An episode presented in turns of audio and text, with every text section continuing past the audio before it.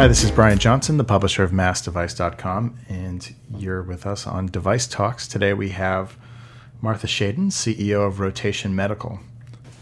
I'm Martha Shadan, and I am president and CEO of Rotation Medical. Martha, welcome. Thank you. It's great to be here. Um, I'd like to begin just a real sort of top level view of Rotation Medical's mission in treating rotator cuff disease. What's the problem and what is your solution that you're providing Yeah. or developing? So uh, I'll start by saying that uh, this is a very uh, typical problem in today's aging population. There are over 4 million people in the United States alone who uh, suffer from some kind of shoulder pain, and about a million of those are MRI diagnosed with a rotator cuff tear. They have failed conservative treatment like injections or physical therapy, and generally um, they, they're in a lot of pain and they can't sleep at night. It's a degenerative disease. Um, so small problems become big tears if they're left alone. And there's a fair number of patients who should be getting treatment but shy away from it. They avoid getting the surgery. And there's a number of reasons for that, but a couple of big ones are that um, the treatments today aren't necessarily doing the trick. Um, um, patients will get a what they call an acromioplasty in the early stages of the disease. Does nothing to treat the tendon. It treats pain only, treats the symptoms, and over 40 50% of those patients go on to get uh, a tear. And those tears um, will um, become full thickness tears over time. Um, if they do get repaired uh, later when the disease is more advanced, um, today's treatments, there's a up to 40% re-tear rate. So patients know about this. They hear that there's all sorts of variable uh, uh, results and so, and the rehab is very long and very painful. Patient can be in a sling six to eight, ten weeks, depending on their situation, and then four to six to eight months of physical therapy. And um, surgeons will say, I'll ask them, what's your biggest problem with rotator cuff in your pra- practice? And they'll tell me they never know with whether what they're doing is going to work. Right, because you said there's a 40% chance of re-tear. That's so right. They go through all that, and That's then right. they really only have a 60% chance that it's going to cure their problem. That's right. In some, yes. Now, um, and is the problem a range of motion problem, or is it just it could be both. pain? It could be pain and or range of motion.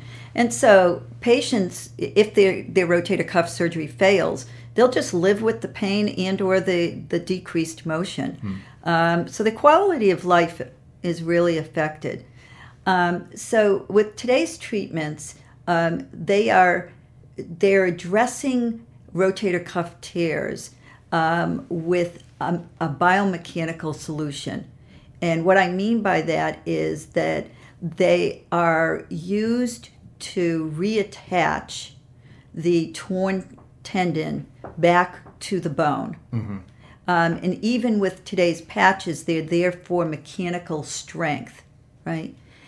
But I think that if you talk to doctors, they recognize that we're trying to treat a biologic problem with a biomechanical solution. So it's, um, you know, there's a great analogy that, um, you know, if you have um, sort of a frayed rope and you try to tie it to a post, that rope is only going to hold as well as the fibers in the spot, rope right. will will let you, right? And the, the same is true here. If you have tissue, underlying tissue that is very frayed or is lousy tissue, what they call lousy tissue, um, and it, it it's not very healthy. Um, even when they try to reattach it, um, you know, there's a strong possibility that that could just pull away. So those sutures and anchors aren't really going to hold lousy tissue. But that's how we're treating the problem today is with that biomechanical solution. Um, and the other thing is, is that in the very early stages of the disease, when the patient is showing tendinopathy, where it's very inflamed, um, and and or they have a very small tear, um, many times the surgeon doesn't do anything because there's not a good solution to intervene early. They don't want to. Um, they they can't. There's not really a reason to try to reattach it because it's attached or if it's a very small tear, um, the treatments today aren't very well suited for it. So they generally leave those kind of things alone, and those progress. So, um, and and as I mentioned, um, the rehab for patients is very long and can be very painful. And so, Rotation Medical, you this company was founded when, and then your solution to that Yeah. is what? Um, so we were founded in 2009. Um, and we're located in uh, Minnesota, in Plymouth, Minnesota. Um, and our solution, um, there's, I would tell you that there's really no other solution that addresses the problem the way we are addressing it. This is truly a um, novel paradigm shift. What we're doing is addressing the biology of the tendon. So we believe that if you can heal that tendon, if you can in, induce new tissue, that ultimately that induced tissue will heal the tendon, then you get a more durable, predictable result. And if you can do that, if you can repair through the biology, um, then potentially there's less, less likelihood of the tear progressing and or um, re-tears after it's um, repaired. Great. And so, how do you do that? So the way we do this is we have developed a um, a what we are calling a bioinductive implant. It is made from um, a, a cow's Achilles heel that um, we reconstitute, and um, we take it down all the way to its fibers and build it back up. And it's um, organized and and structured in a proprietary way to allow the blood vessels and fibroblasts to quickly grow in and integrate. And because our um, the the porosity is in the direction of the tendon, you and it's under slight tension, you get remodeling of uh, those blood vessels and fibroblasts into connective tissue.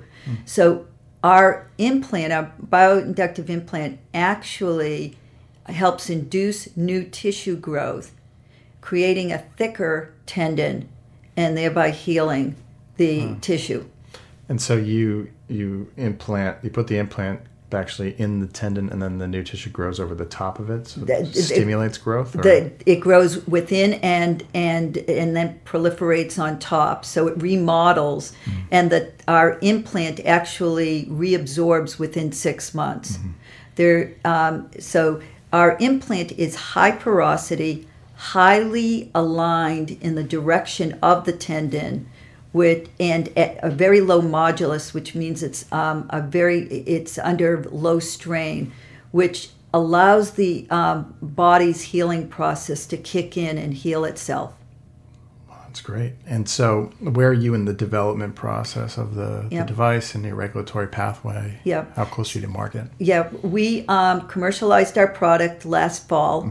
So we've been selling in the United States. We got our 510K um, in last spring, in April of 2014. And um, we did a limited rollout of our technology to a select group of doctors um, and have since been broadening our distribute, you know, our uh, where we're selling um, since uh, October of last year. What's the feedback been from the the surgeon community and from the patient community that you've seen? Yeah. So from su- surgeons, um, they are extremely excited about this technology. First of all, they've never seen anything like it. I think it's the only and first technology to um, show that we can clinically in clinical results have shown to induce this new tissue. Um, so surgeons get it. They understand that the next frontier is not more uh, stronger sutures or suture anchors. It's about the biology, Right. and we're addressing the biologic issue. They are extremely um, excited about it. It gives them an opportunity to treat earlier, so that the disease doesn't necessarily progress to the point where the patient has to have you know more significant surgery and the outcomes the prognosis could be worse um, we also um, so uh, we've also started seeing surgeons telling other surgeons so when we first started it was very new and we were out there talking to surgeons and it, they hadn't heard about it now it's when we go to visit surgeons um, it's unusual for us to find a surgeon who hasn't heard it from someone else Right. Well, that's great. yeah, so they're very excited. Yeah. And on the patient front, um, what we're seeing um, is our patients getting better faster, Right. um, and um, their their rehab can be much much quicker depending on where in the in the disease progression they're treated. Um, we've got several videos of patients that are showing what doctors call remarkable progression, a, a progress, uh, based on where they would be if they had just done uh, a typical repair with suture and suture anchors. That's great. And so it's derived from a cow's Achilles tendon. It is. So this is. I- I'm sort of curious. I guess what, how many cow's Achilles tendon makes one uh, implant, or is it one per? I mean, It's- it's- how do you source that? Yeah, this is um, so there. There's a closed herd in New Zealand Mm-hmm. that we source it from, and that's important, you know, to keep the quality and the Sure. You know manage that all of that. Um, but yes, you know we're we're harvesting the Achilles, um, and these are very very small implants. Mm-hmm. Um, they're probably um, maybe twice the size of a postage stamp, just to give you a perspective Yeah. very very thin. They um, they they're thicker than a piece of paper, but not much. Highly per, you know, highly highly high porosity. Yeah. Uh, do you anticipate that there's other uh, applications for this? We And- do. And say, uh, you know, the knee or the. We do. We believe that um, where there's tendinopathy, where there are damaged tendons, we believe that the same principles would apply in other anatomies. Right. So it could potentially be a platform technology. We started with the shoulder because, as you know, the shoulder is uh, extremities in general is a big category, big sector of orthopedics, Yeah. and it's one of the areas that continues to grow uh, pretty pretty uh, uh, attractively. You know, where orthopod- orthopedics in general is growing two to three percent. You know, you see a six to eight to ten percent growth rate in some of the other spaces. You know, in extremities like shoulder. Right. I, I've always been sort of fascinated by the orthopedic industry and sort of the, I guess, the hierarchy of joints. That's, Yeah. that's what I sort of inelegantly put it. Yeah. Um, where do you? So if you take the knees, you take the ankles, you Yeah. take the spine, you take the shoulders. Where, where? What's the sort of top of the of the pyramid? What's the Yeah. joint that ever, or the part of the body that every orthopedic company really wants to Yeah. to attack? What, where, where are you seeing that? Yeah, that's a great question. So, orthopedic market is about forty-five billion dollars, as you know. Right. The top of the hierarchy is spine, um, but closely followed by by knees, and then closely followed by hips.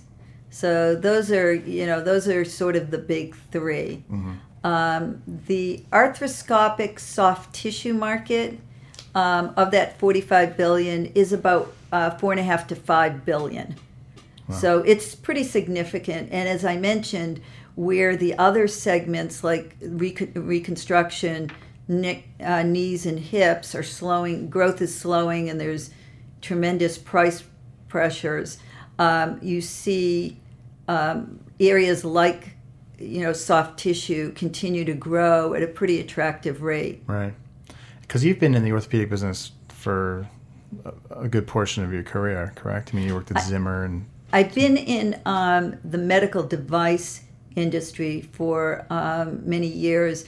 For orthopedics, it's been about five. Okay. Five of those. Yeah. So, I mean, it's interesting because we have, I think you said a $45 billion industry. Mm. But, and yet, when I talk to analysts, when I talk to people, there's always sort of this feeling that the orthopedic industry is, is extremely crowded, that it's in flux, that we're in a period of massive consolidation. Yeah. I mean, when, when we look at the landscape, you know, what what is it? What does the landscape look like to you, and, and then how do you yeah. kind of pigeon or pigeonhole or niche in rotation medical to compete in that landscape? How sure. difficult is it for you? Sure. Yeah. So you know, it is in flux. The industry's in flux. Um, as you know, there's been a lot of consolidation, some mega purchases. You know, right. Smith and Nephew bought Arthrocare. Uh, Zimmer just bought Biomet, Wright Medical bought Tornier. Mm-hmm. So there's consolidation, and I think um, I think consolidation will continue. Yeah. Right. Um, and I think there's a lot of reasons for that. I think there's macro and microeconomics that are driving that. You know, for instance, um, you know, hospitals are under a lot of price pressure. They're looking to um, to improve their profitability. Uh, one way to do that is to consolidate purchases from a few rather than many, right? Mm-hmm. And and thereby drive some, um, I think, more attractive contracts. Right. Um, so these um, the consolidations are with companies that are looking to uh, try to become that those one or two that are are you know sort of the the full uh, potential provider to these to these hospitals or providers, right? Um, I think there's a lot of cash on the books, yeah. you know, and they got to spend it. They can either buy back their shares or they can go out and do acquisitions. Mm-hmm. They're also looking to fill gaps in their portfolio where they can differentiate themselves, especially either in you know key high growth geographies or key spaces like like shoulder and foot, right. for instance. Um, I think all of that's going to continue. Perhaps not. There's not too many mega purchases left, right. so we're probably going to see small, mid to smaller size purchases. Mm-hmm. Um, but you ask, where do we fit in? Yeah. Um, I also think that as these companies get bigger, um, there's a lot of focus on driving costs out of their their operations exactly. as well as driving costs of their products and services, driving them down. Um, I, I do think that um, there's room for companies like ours that offer a very highly differentiated uh, breakthrough technology uh, that addresses a very well articulated unmet clinical need um, where the mega companies may not be um, in a position to innovate as quickly as we can as a small, nimble company. For us to, um, you know, bolt into their portfolios and fill a gap and help differentiate them. Sure. I mean, certainly a company that already is in the shoulder space and rotator cuff disease, treating it, um, this gives them an opportunity to treat the entire treatment, uh, entire disease state from early intervention all the way through to um, you know the late stage and and uh, become sort of that uh, rotator cuff company, the go-to rota- rotator cuff company. And and I, I, assume that given the market realities, that part of what the value proposition of what ro- uh, rotation medical is selling is that you're taking some level of cost out of the provider system by removing the potential for the re-tears and the things like that. So is that part? Has that been part of the that's right the value right. proposition that you guys have been? That's selling? right. There's a there's a lot of there are a lot of benefits. I, let's start with physicians, for instance. Um, this gives them an opportunity to treat that earlier stage of the disease. Um, where they really didn't have a good solution, where they may have just done a, acromioplasty, so now they have a solution for those patients. Um, the procedure itself takes 15 minutes. Um, and um, a, nor- a typical uh, repair with suture and suture anchors, depending on the physician, could take anywhere from 20 to, to 20 minutes to two hours. Hmm. And probably typically it's 45 minutes to an hour. So, from a, a time of surgery perspective, there's an advantage there. Um, our system, eh, we, we sell a complete system, so it includes the bioinductive implant along with arthroscopic disposable instruments. Um, the hospital is going to love disposable instruments um, because there's no need to re-sterilize them. Right. They don't have to have infrastructure to support it. It's um, it takes up very little shelf space. Um, from a rehab perspective, um, in the early stages for partial tears, when our technology is used instead of repair, uh, the rehab is one to two weeks in a sling versus six to eight weeks in a sling, and four to five PT sessions versus, you know, four to six months. So there's cost savings there. Um, you're right about the revision costs. You know, there's a certain percent that have to be, uh, you know, the, the retear rate. Potentially, we will reduce retear rates and can reduce retear rates, so you avoid the cost there. Um, you avoid the cost of, you know, potential infections because this is a one-time use. Um, so there's multiple, multiple uh, benefits, both for the, the doctors, the hospitals, as well as the patients. Yeah, I'm interested in how the patient. I mean, how do you reach that patient? Yeah. Because I mean, you, you said yourself this is probably a traditionally it's kind of a low compliance in terms of I'm going to go get the treatment. I mean, I feel the pain. Um, and I don't know how do you, how do you how do they find out about the Yeah. the solution? Yeah. So uh, when I said low compliance, I meant um, so there's a million people Right. that, that are diagnosed. There's about 600,000, 650,000 who actually get uh, surgery. So there's still a great opportunity to, Mm-hmm. Sure, yeah. to reach those other 350,000. But to directly answer your question, um, generally, uh, right now, because we're early, um, the patient is being reached through the physician. So we're educating the physician who is then educating their patient on the benefits of this, Right. which is, you know, um, shorter recovery time, uh, potentially no re-tears, um, more durable, uh, more predictable healing. And that's been working great. Right. And this is this is a, a, a rotator cuff disease is primarily a, a function of aging. So, uh, yes, it can be from a, a traumatic event, Mhm. you know, a, um, like a you fall, or um, you know, um, you're you're lifting weights, and you know you're lifting too much weight. But generally speaking, um, the rotator cuff area is an area of low blood supply, and so it is more susceptible to degeneration as we age. And um, you know, folk, uh, patients sometimes think, "Well, I'm going to just wait and it'll get better." They don't get better. They don't heal spontaneously. Right. You got to help them heal. Yeah.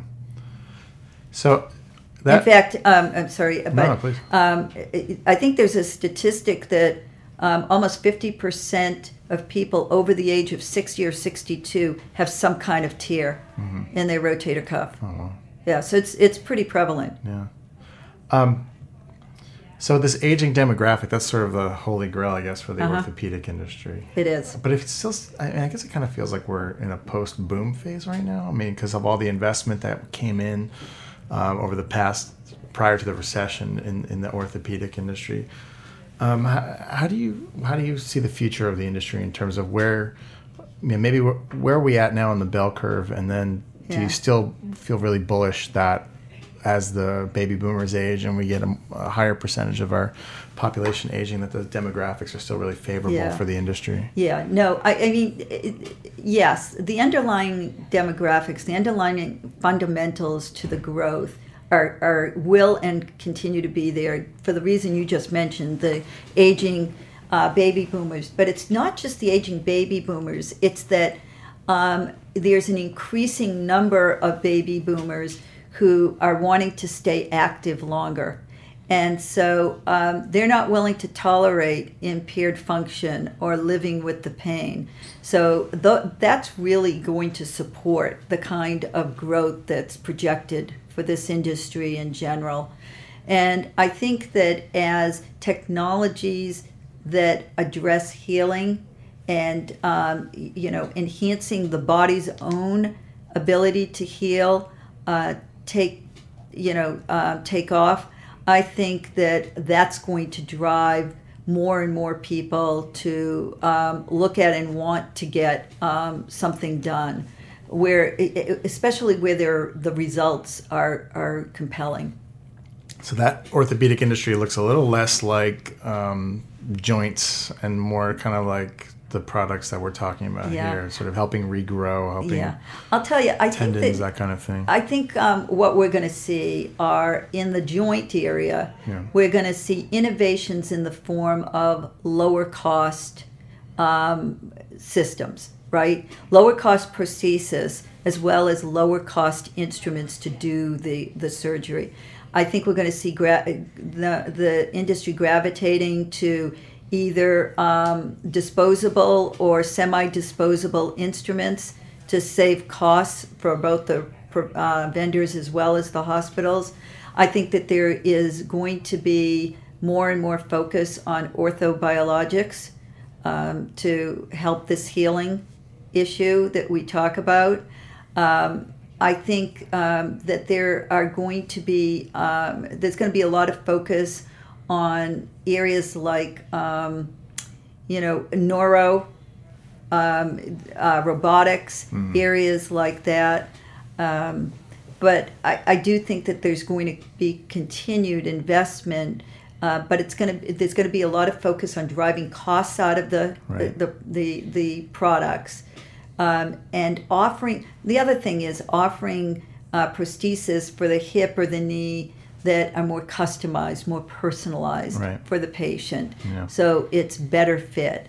But I do think that there are, are things that will, you know, that will become more and more important. But the underlying fundamentals are there for, to support the growth. And in terms of business model innovation, we're seeing a lot of that. Some of these interesting pilot programs, like yeah repless sales models right. or, or some of these other th- um, some of these other programs we're seeing where they're, they're looking to, to provide a whole suite of services and things right. like that. Right. Um, I think that's going to continue. And I think, again, what's driving that is uh, becoming so that the suite of services is really to, to differentiate um, those companies from each other. So you know you may not be able to differentiate on the on the the product, the technology itself, because many of them are converging. Right. Um, but um, you can differentiate on the services or differentiate on the, the bundled package that you offer the the hospital or the uh, ambulatory center, and then uh, repless um, models uh, like Smith and Nephew have um, just launched. I think that um, in many cases, so that's not really hard to do because in many cases, yeah. the reps are in the surgeries not because they absolutely need to be.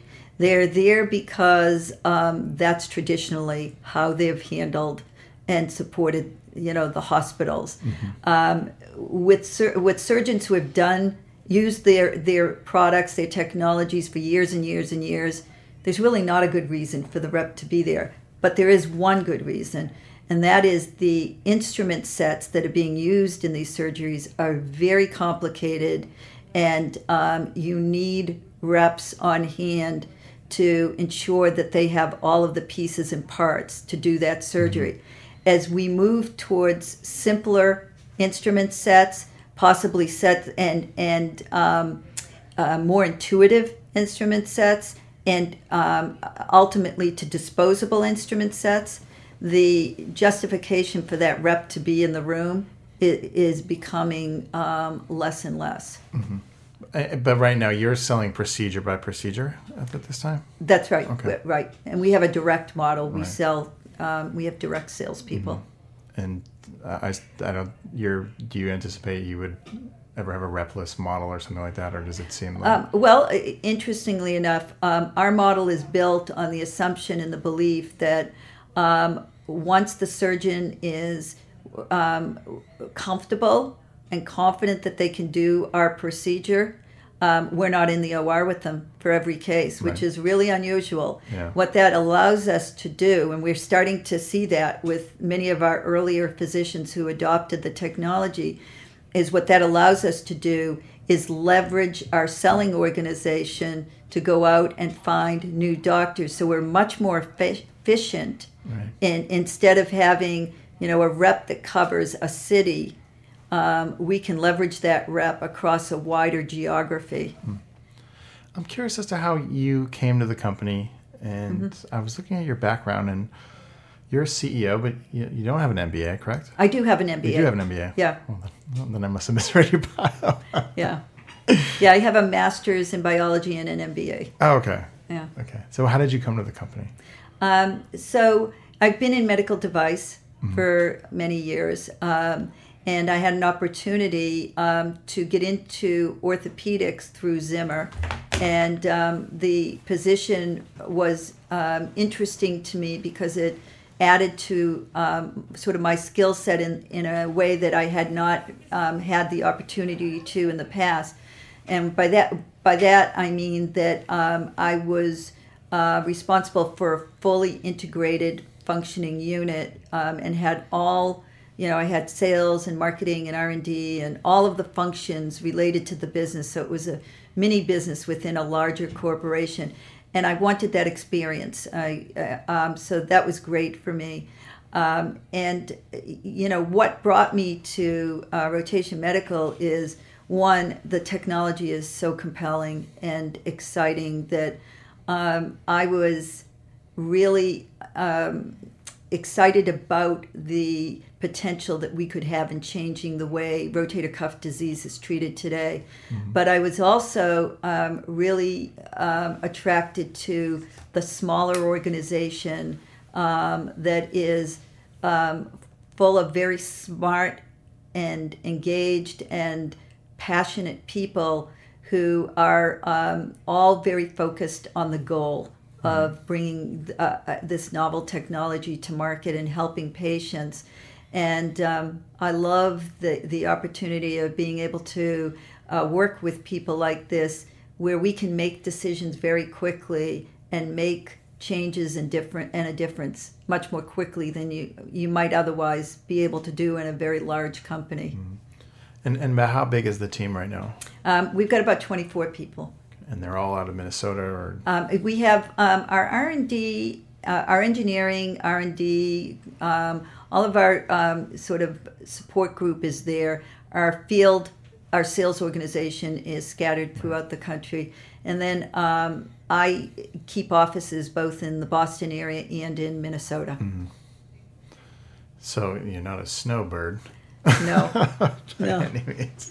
No. Although we got our fill of it this year, didn't Yeah, we? Here yeah, in sure Boston. did. Um, and so is this the first startup you've worked with? or- It is. It's it's the first startup. Yeah. And so you were at Zimmer, and I was, you were at and prior to that, I was at Covidien. Covidien. Okay, Yeah. So you've been at all the big companies. And Yep. You've seen how they did it. Yep, You were at the sports medicine business in Covidien, correct? that's right. I ran the biosurgery and sports medicine businesses, and biosurgery was for uh, neuro, sealing neuro leaks Mm-hmm. um, and spinal leaks. What do you think you learned at those big companies that you're trying to take with you here Yeah. in the in the small companies, just in terms of, you know, not the nitty gritty stuff, but any overarching lessons that you try to keep with you, like I don't want to become that, or I, we have to do this, that, Yeah. any, any of that kind of thing. Um, you know, I learned very early at those companies that um, engagement of your employees is absolutely paramount to a successful organization. So having frequent and um, you know honest communications with the organization is really important, and I've taken that from the big company to the small. When people understand what's going on, when they understand the challenges, when they understand why decisions are being made, um, they're much more um, likely to um, you know get on board and help you drive or, or steer the boat. You know, Um, so I learned that um, from big companies. I think also, um, you know, I I also learned that every seat on the bus is really important.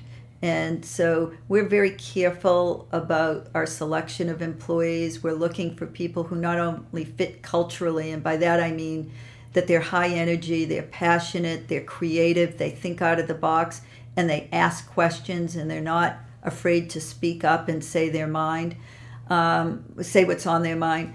Um, but they're smart. You know, they really they're they know their stuff, and um, you know, in a big company you learn that you, it's not you that it's going to get done, get the job done. It's the people that you work with, and so um, I, it's even more important. It, it's you know it's a it's on steroids when you get to a small company because you Right. have limited resources.